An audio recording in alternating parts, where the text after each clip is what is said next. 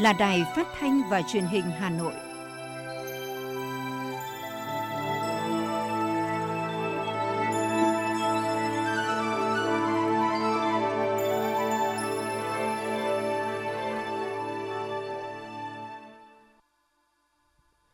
Xin kính chào quý vị và các bạn. Bây giờ là chương trình thời sự của Đài Phát thanh và Truyền hình Hà Nội, phát trực tiếp trên sóng phát thanh tần số FM 90 MHz. Hôm nay chủ nhật, ngày 29 tháng 5 năm 2022, chương trình có những nội dung chính sau đây. Thủ tướng Chính phủ Phạm Minh Chính đối thoại trực tiếp với nông dân tại hội nghị trực tuyến Thủ tướng Chính phủ đối thoại với nông dân Việt Nam lần thứ tư năm 2022. Phó Thủ tướng Vũ Đức Đam trao bằng di tích quốc gia đặc biệt Thăng Long tứ chấn cho di tích đền Voi Phục, đền Quán Thánh. Hà Nội tập trung chỉ đạo thực hiện hiệu quả phương hướng nhiệm vụ phát triển thủ đô đến năm 2030, tầm nhìn đến năm 2045. Ngày 30 tháng 6 là hạn cuối giảm lệ phí làm căn cước công dân gắn chip. Phần tin thế giới có những thông tin Pháp và Đức hối thúc Tổng thống Nga đàm phán trực tiếp với Tổng thống Ukraine. Bắc Kinh nới lỏng hạn chế COVID-19 ở một số khu vực từ ngày hôm nay 29 tháng 5. Các nước tiếp tục tăng cường các biện pháp phòng ngừa đậu mùa khỉ và sau đây là nội dung chi tiết có trong chương trình. Thưa quý vị và các bạn, sáng nay tại tỉnh Sơn La, Thủ tướng Chính phủ Phạm Minh Chính đã đối thoại trực tiếp với nông dân tại hội nghị trực tuyến Thủ tướng Chính phủ đối thoại với nông dân Việt Nam lần thứ tư năm 2022. Tại điểm cầu Hà Nội, Phó Chủ tịch Ủy ban Nhân dân thành phố Nguyễn Mạnh Quyền, đại diện các sở ngành và các hợp tác xã, hộ nông dân tiêu biểu tham dự. Là lần thứ tư, Hội nghị Thủ tướng Chính phủ đối thoại với nông dân Việt Nam được tổ chức và là hội nghị đầu tiên trong nhiệm kỳ mới với chủ đề tiếp sức hỗ trợ nông dân phục hồi phát triển nông nghiệp, nông thôn bền vững – ban tổ chức đã nhận được hơn 1.600 câu hỏi của nông dân là những đề xuất, kiến nghị, chăn trở gửi tới Thủ tướng Chính phủ.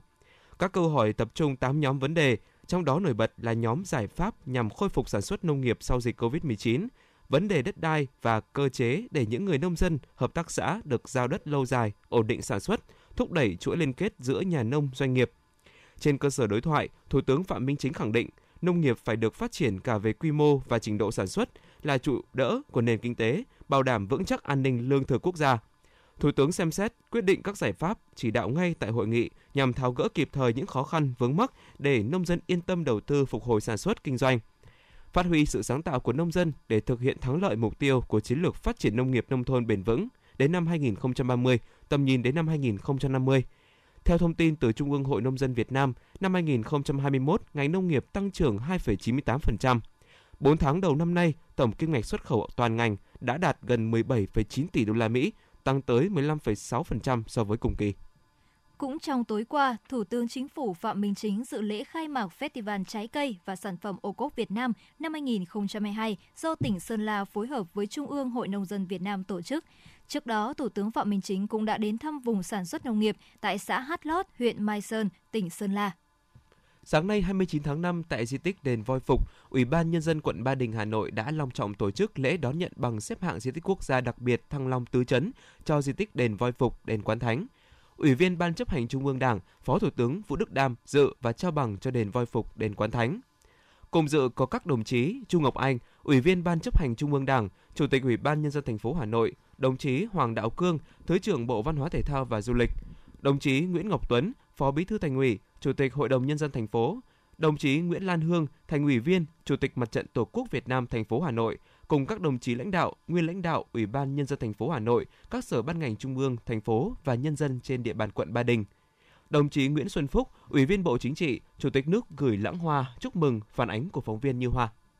Trong bài diễn văn tại buổi lễ của đồng chí Tạ Nam Chiến, Phó Bí thư quận ủy, Chủ tịch Ủy ban nhân dân quận Ba Đình cho biết, quận Ba Đình có 74 di tích lịch sử văn hóa, trong đó Trấn Tây, đền Voi Phục và Trấn Bắc, đền Quán Thánh là một trong những biểu tượng của Thăng Long Hà Nội. Trấn Tây thờ thượng đẳng phúc thần linh lang đại vương, vị thần đã có công giúp vua Lý Thánh Tông đánh giặc Tống. Đền Quán Thánh thờ Đức Huyền Thiên Trấn Vũ, vị thần trấn giữ Bắc Phương chính ngôi, có công nhiều lần hiển linh giúp vua xây thành trị yêu tinh, cứu dân lành. Trải qua thăng trầm lịch sử, tứ trấn vẫn ngày đêm trấn giữ để bảo vệ cho kinh thành Thăng Long xưa và thủ đô Hà Nội ngày nay yên bình, thịnh vượng, đồng chí Tạ Nam Chiến cho biết. Với ý nghĩa lịch sử sâu sắc, giá trị kiến trúc nghệ thuật đặc sắc, ngày 28 tháng 4 năm 1962, Bộ Văn hóa, nay là Bộ Văn hóa Thể thao và Du lịch, đã ban hành quyết định số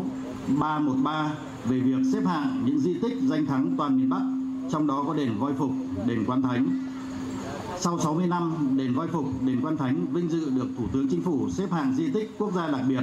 Đây là niềm tự hào to lớn của Đảng bộ, chính quyền và nhân dân quận Ba Đình nói riêng, của thủ đô nói chung. Cán bộ, đảng viên và nhân dân quận Ba Đình vinh dự, tự hào và ý thức sâu sắc về trách nhiệm bảo tồn và phát huy các giá trị di tích lịch sử văn hóa nói chung và di tích quốc gia đặc biệt nói riêng. Quận Ba Đình sẽ tiếp tục chủ động phối hợp chặt chẽ với các sở, ban ngành, thành phố xây dựng các văn bản quản lý, tích cực bảo tồn, phát huy các giá trị di tích, thực hiện tốt công tác tuyên truyền, quảng bá, tích cực đưa di tích trở thành điểm du lịch văn hóa tâm linh đặc biệt của thủ đô Hà Nội.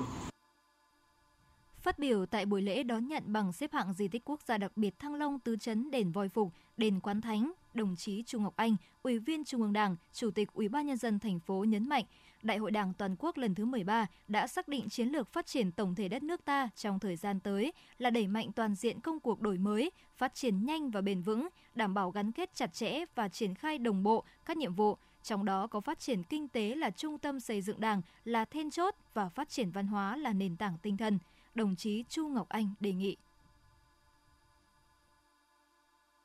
Tiếp thu tinh thần chỉ đạo của đồng chí Tổng Bí thư nhằm giữ gìn bảo tồn và phát huy những giá trị di tích lịch sử trên địa bàn thủ đô, trong đó có các di tích lịch sử trên địa bàn của quận nhà. Thời gian tới, tôi xin đề nghị Đảng bộ, chính quyền và nhân dân quận Ba Đình tập trung triển khai một số nội dung sau. Một là thực hiện nghiêm túc các quy định của luật di sản văn hóa về bảo vệ và phát huy các di tích quốc gia đặc biệt, tập trung triển khai mạnh mẽ chương trình số 06 của Ban chấp hành Đảng bộ thành phố lần thứ 17 về phát triển văn hóa, nâng cao chất lượng nguồn nhân lực, xây dựng con người Hà Nội thanh lịch văn minh giai đoạn 2021-2025. Hai là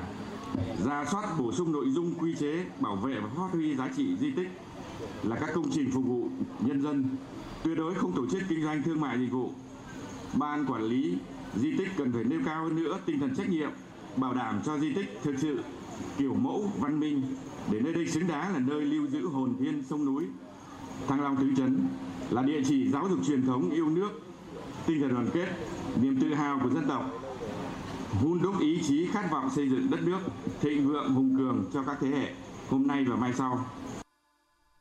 Lễ đón nhận bằng xếp hạng di tích quốc gia đặc biệt Thăng Long Tứ Trấn Đền Voi Phục, Đền Quan Thánh diễn ra đúng vào dịp kỷ niệm 61 năm ngày thành lập quận 31 tháng 5 năm 1961, 31 tháng 5 năm 2022 và Đảng bộ quận là ngày 9 tháng 6 năm 1961, ngày 9 tháng 6 năm 2022. Bởi vậy, nhân dân, cán bộ quận Ba Đình càng thêm vinh dự, tự hào và ý thức sâu sắc về trách nhiệm bảo tồn và phát huy giá trị các di tích lịch sử văn hóa nói chung và di tích quốc gia đặc biệt nói riêng. Cụ ông Nguyễn Trọng Tuân, thủ nhang đền voi phục, vui mừng, tự hào nói chuẩn bị cho cái ờ, lễ đón bằng di tích quốc gia đặc biệt để chúng tôi vô cùng phấn khởi kể cả người làng cũng như mà bản thân tôi thủ nhang mà chúng tôi mấy ngày hôm nay là cũng ừ, hết sức là lo lắng mọi công việc tất cả người dân trong làng thủ lệ hôm nay cũng ra hết ạ để rất tự hào Thăng Long Tứ Trấn không chỉ là những di tích lịch sử ghi dấu một thời kỳ oai hùng của dân tộc, mà còn là biểu tượng văn hóa ở nơi lắng hồn núi sông ngàn năm, kinh đô Thăng Long, thủ đô Hà Nội. Việc Thủ tướng Chính phủ xếp hạng di tích quốc gia đặc biệt Thăng Long Tứ Trấn cho thấy cần tiếp tục có những giải pháp bảo tồn, phát huy giá trị xứng đáng với vai trò, vị trí của cụm di tích trong đời sống đường đại. Sau lễ đón nhận bằng xếp hạng di tích lịch sử đặc biệt quốc gia Thăng Long Tứ Trấn, đền Voi Phục, đền Quán Thánh, các đồng chí lãnh đạo Đảng, Nhà nước, thành phố và nhân dân tham dự đã vào đền dâng hương, bày tỏ lòng thành kính với bậc thánh hiền đã có công với nước, với dân.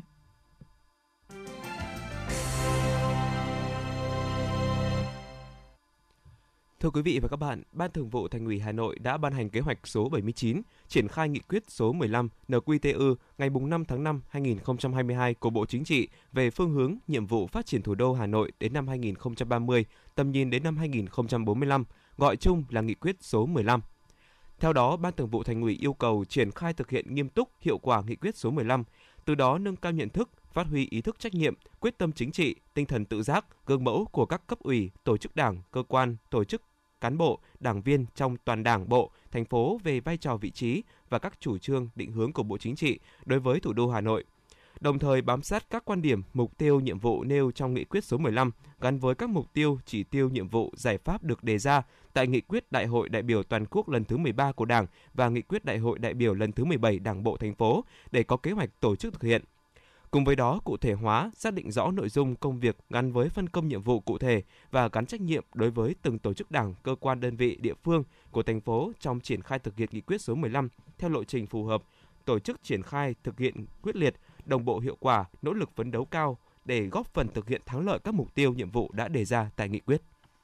Thưa quý vị và các bạn, Công đoàn các khu công nghiệp và chế xuất Hà Nội vừa tổ chức hội nghị biểu dương công nhân giỏi, sáng kiến, sáng tạo năm 2022. Đây là hai trong nhiều phong trào thi đua thiết thực góp phần thúc đẩy lao động sản xuất, đặc biệt là trong giai đoạn phục hồi nền kinh tế sau dịch COVID-19. Năm 2022, mặc dù gặp nhiều khó khăn trong sản xuất kinh doanh do ảnh hưởng của dịch COVID-19, nhưng phong trào thi đua phấn đấu đạt danh hiệu công nhân giỏi, sáng kiến sáng tạo thủ đô vẫn luôn được công nhân lao động và chủ sử dụng lao động ở hầu hết các doanh nghiệp trong các khu công nghiệp và chế xuất Hà Nội nhiệt tình hưởng ứng. Qua đó đã động viên công nhân trực tiếp sản xuất tích cực học tập, rèn luyện nâng cao trình độ tay nghề, kỹ năng lao động, đạt năng suất chất lượng cao, góp phần quan trọng giúp doanh nghiệp vượt qua khó khăn đồng thời hưởng ứng chương trình một triệu sáng kiến, nỗ lực vượt khó, sáng tạo, quyết tâm chiến thắng đại dịch COVID-19 của Tổng Liên đoàn Lao động Việt Nam. Các công đoàn cơ sở đã lựa chọn hơn 2.000 sáng kiến tham gia. Nhiều công đoàn cơ sở đã phối hợp với doanh nghiệp tổ chức hội thi ôn lý thuyết,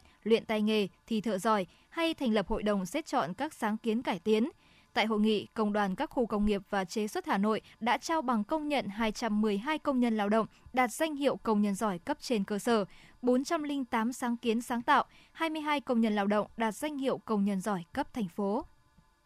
Theo thông tư 06/2022 có hiệu lực từ ngày 25 tháng 6 tới đây, hướng dẫn Nghị định 80/2021, các doanh nghiệp vừa và nhỏ khởi nghiệp sáng tạo sẽ được hỗ trợ từ nguồn ngân sách nhà nước đối với các hoạt động sau.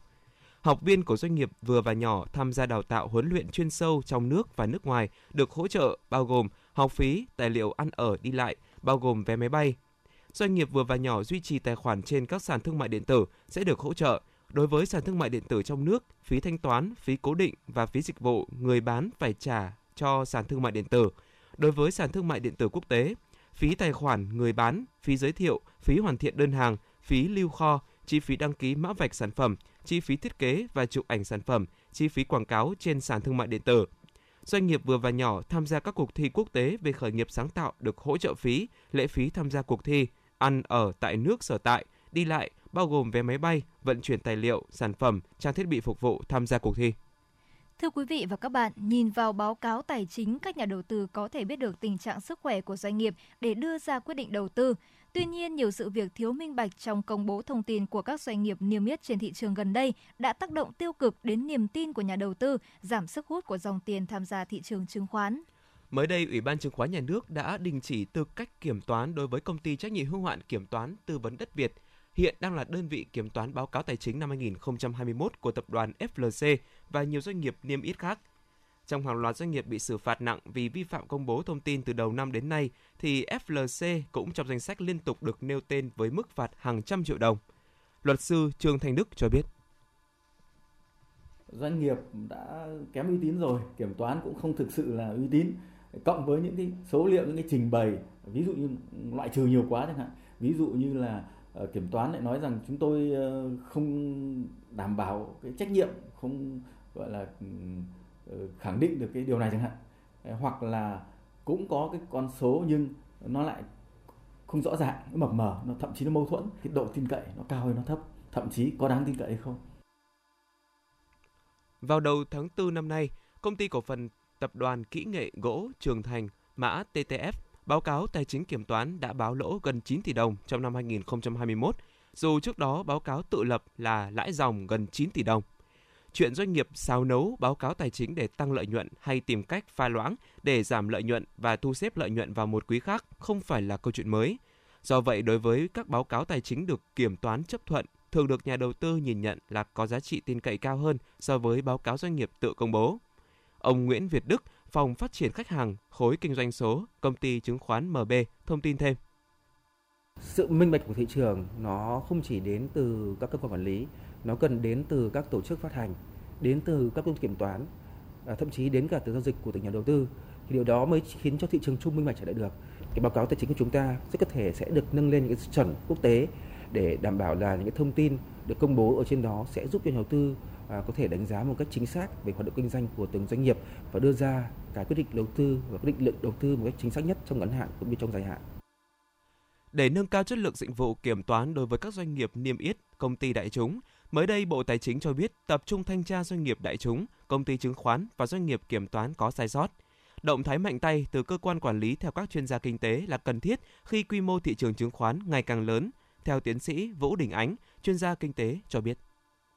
quy mô thị trường chứng khoán Việt Nam cũng đã tăng rất là nhiều, cái mức độ tính chất phức tạp thì cũng tăng lên nhiều và do đó thì bản thân các cái công ty kiểm toán này ngoài cái vấn đề là nâng cao về mặt là số lượng, nâng cao về mặt trình độ khả năng, à, về mặt đạo đức nghề nghiệp thì rõ ràng là cái ờ, việc mà chúng ta thường xuyên à, kiểm tra giám sát hoạt động của họ cũng là rất cần thiết. Với nhà đầu tư, báo cáo tài chính là cơ sở để ra quyết định đầu tư, trong đó đánh giá của đơn vị kiểm toán để xác thực tình trạng của doanh nghiệp. Do đó, động thái quyết liệt của Bộ Tài chính và Ủy ban Chứng khoán Nhà nước trong nỗ lực nâng cao chất lượng thông tin báo cáo tài chính được kỳ vọng tăng niềm tin và thu hút đầu tư gia tăng.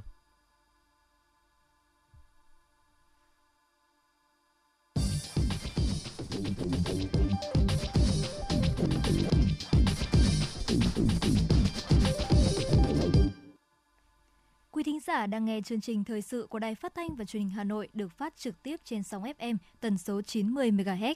Thưa quý vị và các bạn, Bộ Nội vụ vừa ban hành thông tư số 4 năm 2022 sửa đổi bổ sung điểm C khoản 1 điều 1 của thông tư số 13 năm 2019 về cán bộ công chức cấp xã và người hoạt động không chuyên trách ở cấp xã, ở thôn, tổ dân phố. Cụ thể, thông tư số 4 năm 2022 sửa đổi quy định về tiêu chuẩn của công chức cấp xã như sau – trình độ chuyên môn nghiệp vụ, tốt nghiệp đại học trở lên của ngành đào tạo phù hợp với yêu cầu nhiệm vụ của từng chức danh công chức cấp xã, trừ trường hợp pháp luật có quy định khác. Ủy ban nhân dân cấp tỉnh quy định cụ thể tiêu chuẩn về trình độ chuyên môn nghiệp vụ từ trung cấp trở lên đối với công chức làm việc tại các xã, miền núi, vùng cao, biên giới, hải đảo, xã đảo, vùng sâu, vùng xa, vùng dân tộc thiểu số, vùng có điều kiện kinh tế, xã hội đặc biệt khó khăn.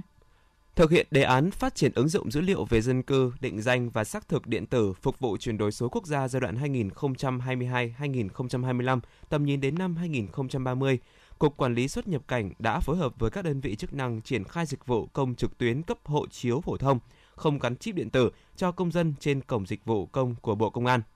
Theo thông tin từ Cục Quản lý xuất nhập cảnh thuộc Bộ Công an, dịch vụ này sẽ được thực hiện trên phạm vi toàn quốc từ ngày 1 tháng 6 năm 2022 Trước đó đã được triển khai thí điểm tại Hà Nội từ 15 tháng 5 2022. Như vậy, từ tháng 6 tới, người dân có thể đăng nhập vào cổng dịch vụ công của Bộ Công an để đăng ký hồ sơ, thanh toán lệ phí trực tuyến, nhận hộ chiếu qua bưu điện hoặc đến nhận trực tiếp tại cơ quan quản lý xuất nhập cảnh khi có kết quả. Đồng thời, chính sách giảm lệ phí làm hộ chiếu cũng được áp dụng đến hết ngày 30 tháng 6 năm nay. Để hỗ trợ người dân và doanh nghiệp gặp khó khăn do ảnh hưởng của đại dịch COVID-19, Bộ Tài chính đã ban hành thông tư 120 năm 2021 quyết định giảm hàng loạt các loại phí và lệ phí. Trong đó đáng chú ý phải kể đến việc giảm 50% lệ phí làm căn cước công dân gắn chip. Mức phí ưu đãi này chỉ được áp dụng đến hết ngày 30 tháng 6 năm 2022. Sau ngày này, người dân đi làm căn cước gắn chip sẽ phải trả theo mức phí được quy định. Ngoài ra, ngày 30 tháng 6 năm 2022 cũng là hạn cuối áp dụng chính sách giảm phí sử dụng đường bộ, lệ phí cấp giấy chứng nhận đăng kiểm, lệ phí cấp hộ chiếu và giấy thông hành. Nhằm cắt giảm chứng chỉ bồi dưỡng không phù hợp đối với viên chức ngành y tế, ngày 26 tháng 4 năm 2022, Bộ Y tế đã ban hành thông tư 03/2022 sửa đổi quy định về tiêu chuẩn chức danh nghề nghiệp viên chức chuyên ngành y tế. Thông tư mới đã bỏ đồng loạt điều kiện về chứng chỉ ngoại ngữ và tin học trong tiêu chuẩn về trình độ đào tạo, bồi dưỡng của các chức danh nghề nghiệp viên chức chuyên ngành y tế, bao gồm viên chức là bác sĩ, bác sĩ y học dự phòng, y sĩ làm việc trong các cơ sở y tế công lập, viên chức y tế công cộng làm việc trong các cơ sở y tế công lập, viên chức điều dưỡng, viên chức hộ sinh, viên chức kỹ thuật y làm việc trong các cơ sở y tế công lập, viên chức dược làm việc trong các cơ sở y tế công lập, viên chức dinh dưỡng làm việc trong các đơn vị sự nghiệp công lập, viên chức dân số làm việc trong các đơn vị sự nghiệp dân số, y tế công lập. Thay vào đó, thông tư 03 chỉ yêu cầu các viên chức chuyên ngành y tế có kỹ năng sử dụng công nghệ thông tin cơ bản và sử dụng được ngoại ngữ hoặc sử dụng được tiếng dân tộc thiểu số đối với viên chức công tác ở vùng dân tộc thiểu số theo yêu cầu của vị trí việc làm. Thông tư 03/2022 có hiệu lực từ ngày 10 tháng 6 năm nay.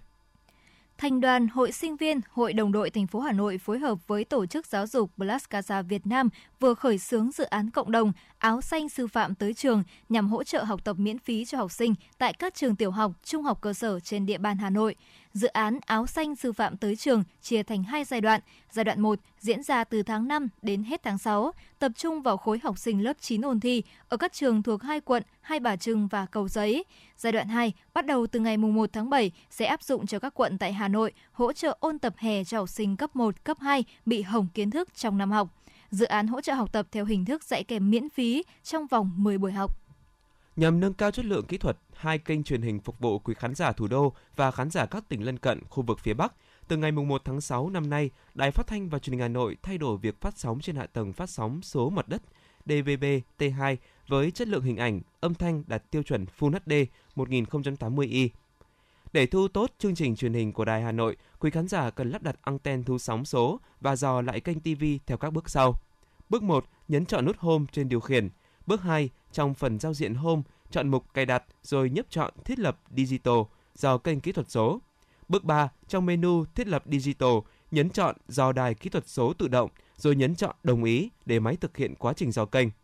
Hệ thống TV sẽ dò kênh tự động, khán giả chỉ cần đợi vài phút để TV ghi nhớ kênh là có thể trải nghiệm các chương trình truyền hình yêu thích.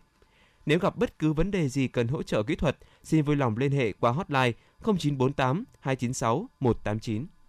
Thưa quý vị và các bạn, ngày 28 tháng 5, Công an huyện Hoài Đức, Hà Nội cho biết các đơn vị chức năng đã tìm thấy hai thi thể học sinh lớp 6 tử vong do đuối nước dưới hồ điều hòa xã Song Phương, huyện Hoài Đức và bàn giao cho gia đình. Phía gia đình đã từ chối khám nghiệm pháp y tìm nguyên nhân tử vong để lo hậu sự cho các cháu.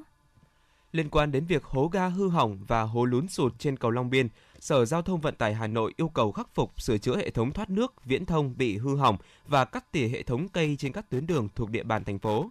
Bởi hiện có nhiều hệ thống hố ga bị vỡ nứt nắp, lún thấp hoặc cao hơn so với mặt đường. Theo đại diện Thanh tra Giao thông Vận tải, Sở Giao thông Vận tải Hà Nội, những ngày qua mưa lớn gây ra một số hố sụt lớn trên mặt cầu phía quận Long Biên. Hiện đơn vị quản lý cầu đã khắc phục gần xong, dự kiến việc sửa chữa hố sụt sẽ hoàn thành trong chiều nay 29 tháng 5. Phương tiện sẽ qua cầu bình thường trở lại. Thưa quý vị và các bạn, hôm qua là ngày đầu tiên quy định cấm chó, mèo vật nuôi loa công suất lớn trong không gian phố đi bộ Hồ Gươm theo quy chế mới của Ủy ban nhân dân thành phố Hà Nội. Nhiều người dân đồng tình với quy định này và cho rằng cần có chế tài xử phạt những trường hợp vi phạm, ghi nhận của phóng viên thời sự. Anh Vũ Mạnh Cường, người thường xuyên cùng gia đình tới phố đi bộ vào dịp cuối tuần. Theo anh Mạnh Cường, trước đây khu vực này có tình trạng chó mèo thả rông, không dọ mõn, khiến nhiều người đến đi bộ hoảng sợ. Anh cho biết hoàn toàn đồng tình với việc cấm chó mèo vật nuôi ở phố đi bộ. Anh Vũ Mạnh Cường, quận Hoàng Mai, Hà Nội và em Lê Trường Giang, quận Hoàn Kiếm, Hà Nội cho biết. Ngay, ngay ngay trong tối hôm qua mình đã có trường hợp ờ, dắt chó đi dạo nhưng mà không dọ mõm và chó chó rất to. Với mình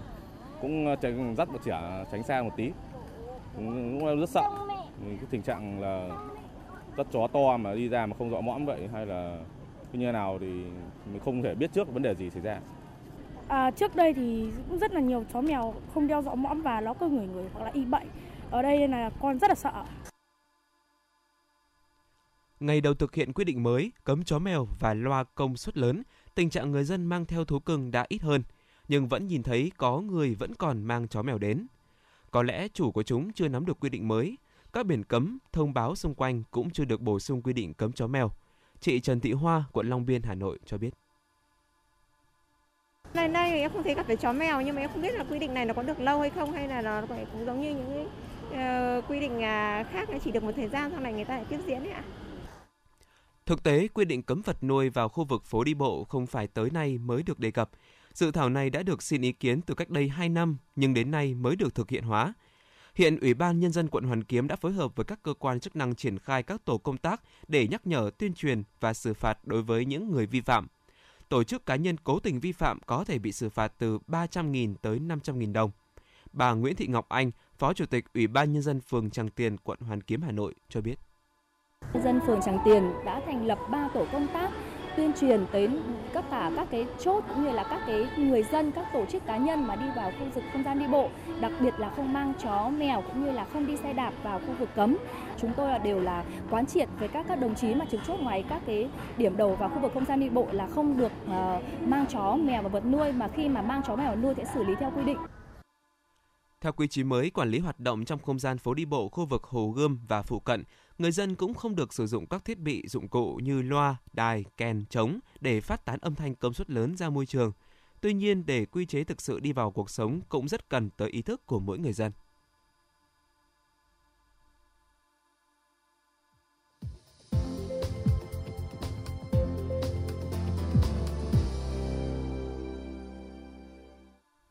Tiếp theo là những tin tức quốc tế. Thưa quý vị và các bạn, Văn phòng Thủ tướng Đức cho hay các nhà lãnh đạo Pháp và Đức vừa hối thúc Tổng thống Nga Putin hãy tổ chức đàm phán trực tiếp và nghiêm túc với Tổng thống Ukraine. Các phái đoàn của Nga và Ukraine đã tổ chức nhiều vòng đàm phán từ xa hoặc trực tiếp kể từ khi Nga phát động tấn công Ukraine vào ngày 24 tháng 2 năm 2022, nhưng các nỗ lực như vậy gần đây đã ngừng lại. Phó Tổng thống Mỹ Kamala Harris ngày hôm qua tiếp tục kêu gọi nhà chức trách sớm cấm vũ khí sau hàng loạt vụ xả súng xảy ra tại nước này thời gian qua. Hiện các tổ chức vận động đang thúc đẩy chính quyền của Tổng thống Mỹ Joe Biden thực hiện các biện pháp mạnh tay hơn nhằm ngăn chặn các vụ bạo lực súng đạn, trong khi Nhà Trắng cũng đang hối thúc Quốc hội Mỹ thông qua các luật kiểm soát súng đạn nghiêm ngặt hơn với tác động lâu dài hơn so với các biện pháp khác.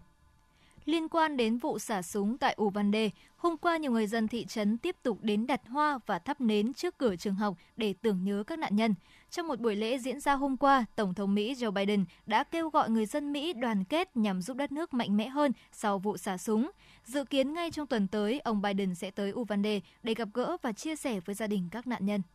Cơ quan cảnh sát châu Âu Europol đã lên tiếng báo động về mối đe dọa của các loại vũ khí sản xuất bằng công nghệ in 3D.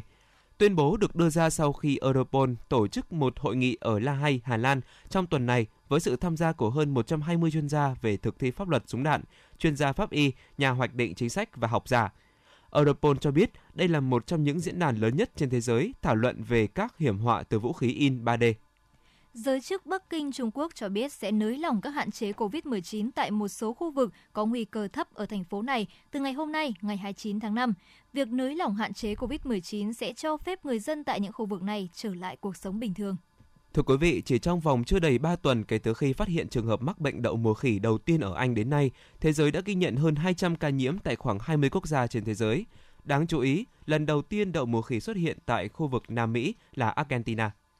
cách ly 21 ngày đối với bệnh nhân đậu mùa khỉ và các trường hợp tiếp xúc trực tiếp với người bệnh cũng như tiêm vaccine đậu mùa cho các nhân viên y tế và những nhóm dễ bị phơi nhiễm bệnh đậu mùa khỉ là các biện pháp mà nhiều nước châu Âu như Đức, Anh, Pháp và Bỉ đang áp dụng. Ngoài ra, một số nước cũng kêu gọi người dân và giới chức y tế nâng cao cảnh giác, thực hiện biện pháp phòng ngừa để giữ an toàn. Đặc biệt là Lào, Campuchia cho biết sẽ tăng cường hệ thống giám sát đối với hành khách tới nước này mà có biểu hiện như sốt và nổi ban ngứa. Số người thiệt mạng trong vụ sập tòa nhà thương mại 10 tầng ở thành phố Abadan, Tây bắc Nam, Iran đã tăng lên 28 người. Giới chức Iran cho biết vụ sập nhà còn khiến 37 người bị thương. Nhà chức trách đã điều động nhân viên cứu hộ và lính cứu hỏa từ các khu vực khác tới hỗ trợ hoạt động cứu hộ và dọn dẹp đống đổ nát. Được biết, 10 người đã bị bắt sau vụ sập nhà này. Ít nhất 35 người đã thiệt mạng do mưa lớn ở khu vực Đông Bắc Brazil trong hai ngày 27 và 28 tháng 5. Đây là đợt lụt lội lớn thứ tư trong vòng 5 tháng ở quốc gia Nam Mỹ này.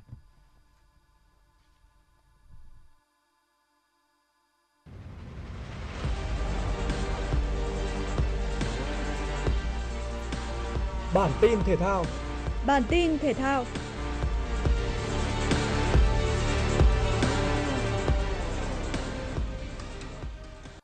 Đội tuyển U23 Việt Nam đã có trận đấu tập với U23 các tiểu vương quốc Ả Rập Thống Nhất trong khuôn khổ đợt tập huấn tại Dubai. Với tính chất của một trận đấu tập, huấn viên Young Uk Hyun đã bố trí hai đội hình thi đấu khác nhau cho hai hiệp đấu. Ông cũng không đặt nặng vấn đề về tỷ số và động viên các cầu thủ cố gắng bộc lộ tốt nhất khả năng của mình. Sau 90 phút thử nghiệm lối chơi trước một đối thủ chất lượng, mặc dù để thua đội bạn 0-3 trong một thế trận khá cân bằng, nhưng huấn viên Young Uk Hyun đánh giá các học trò đã làm rất tốt và hoàn thành nhiệm vụ được thử nghiệm trong sơ đồ 433. Sau trận đấu này, U23 Việt Nam sẽ di chuyển tới Uzbekistan để thi đấu vòng chung kết U23 châu Á 2022 vào trưa ngày 29 tháng 5 theo giờ địa phương. Trận mở đầu của U23 Việt Nam là gặp Thái Lan vào ngày 2 tháng 6. Kế đến U23 Việt Nam sẽ gặp U23 Hàn Quốc vào ngày 5 tháng 6, trước khi đá trận cuối vòng bảng gặp U23 Malaysia vào ngày 8 tháng 6. Trận chung kết UEFA Champions League đã diễn ra hấp dẫn đúng như kỳ vọng. Liverpool là đội thi đấu lấn lướt trong phần lớn thời gian của trận đấu. Dù tung ra tới 23 cú dứt điểm, họ lại không thể ghi nổi dù một bàn thắng khi mà thủ thành Kratos của đối thủ thi đấu quá xuất sắc. Dự báo thời tiết khu vực Hà Nội chiều và tối ngày 29 tháng 5 năm 2022. Khu vực trung tâm thành phố Hà Nội thời tiết chiều nắng nóng, chiều tối và tối có lúc có mưa rào và rông, nhiệt độ từ 28 đến 35 độ C. Quý vị và các bạn vừa nghe chương trình thời sự của Đài Phát thanh và Truyền hình Hà Nội. Chỉ đạo nội dung nhà báo Nguyễn Kim Khiêm, chỉ đạo sản xuất Nguyễn Tiến Dũng, tổ chức sản xuất Trà My. Chương trình do biên tập viên Nguyễn Hằng, phát thanh viên Hoàng Nam Hồng Hạnh và kỹ thuật viên Bảo Tuấn thực hiện. Thân ái chào tạm biệt và hẹn gặp lại.